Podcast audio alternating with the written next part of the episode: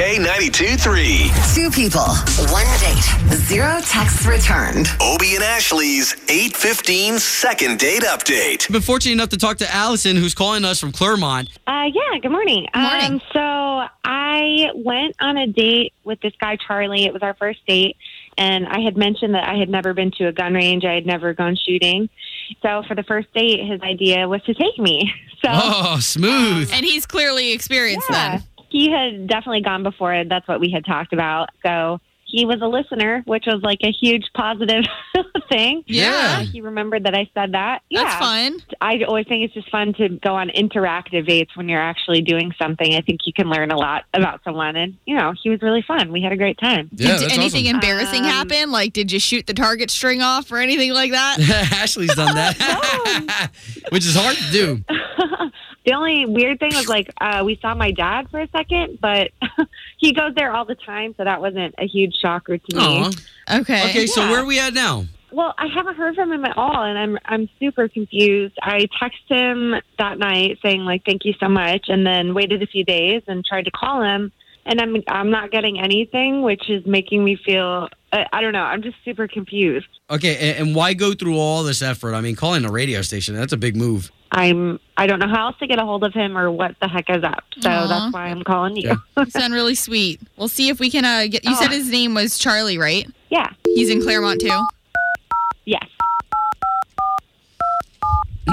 All right.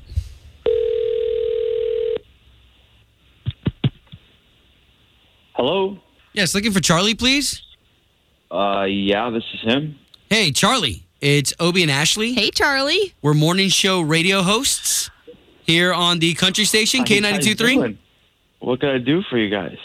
Hopefully something. We've got an interesting story here about a girl that you went on a date with. You guys went shooting, and uh, now you're not calling her back.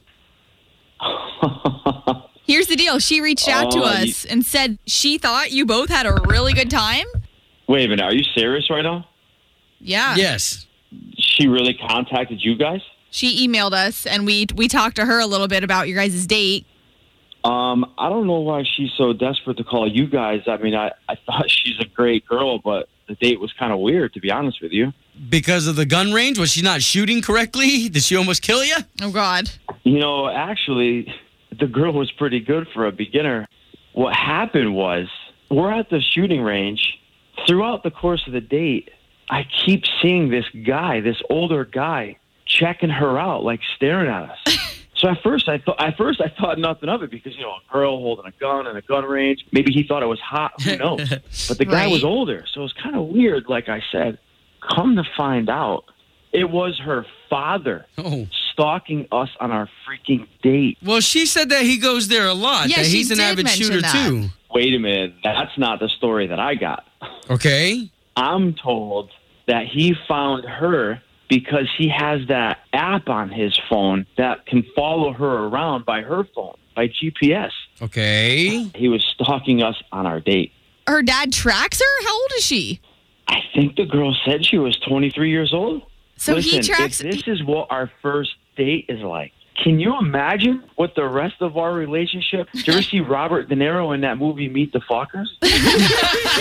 Yes. He does this all the time. I want to bring Allison into this conversation because she's actually on the line and she just heard everything you said. She could explain, I'm sure. Wow. Hi. You're actually called the radio station, huh? Well, yeah, I had to call the radio station because you weren't answering your phone. So, Um. first of all, that. Second of all, I was pretty upfront with you when we saw my dad. I told you that I told you that he does that. That I had dated creeps in the past, and he always kind of makes sure that I'm okay, especially when I go out with somebody new that I don't really know. So I don't really see what's wrong with that.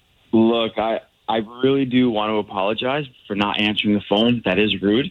But the whole dad thing, it just creeped me out a little bit. I don't know what else this guy's willing to do, or I don't know how far he would take it. What if down the line you and me are kind of getting intimate, and your dad just pops up? Hello. That's gonna freak me out even more. Well, that is pretty presumptuous. We're talking about a first date.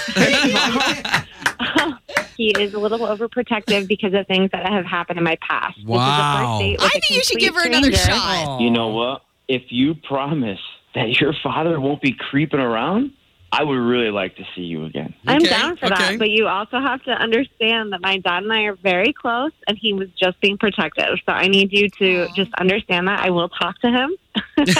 There we go. That- See? I'll have a talk with my dad. all we all we needed here was communication. Let's get you guys on a second date. I'm down. All right. That's Love fine. it. Thank you.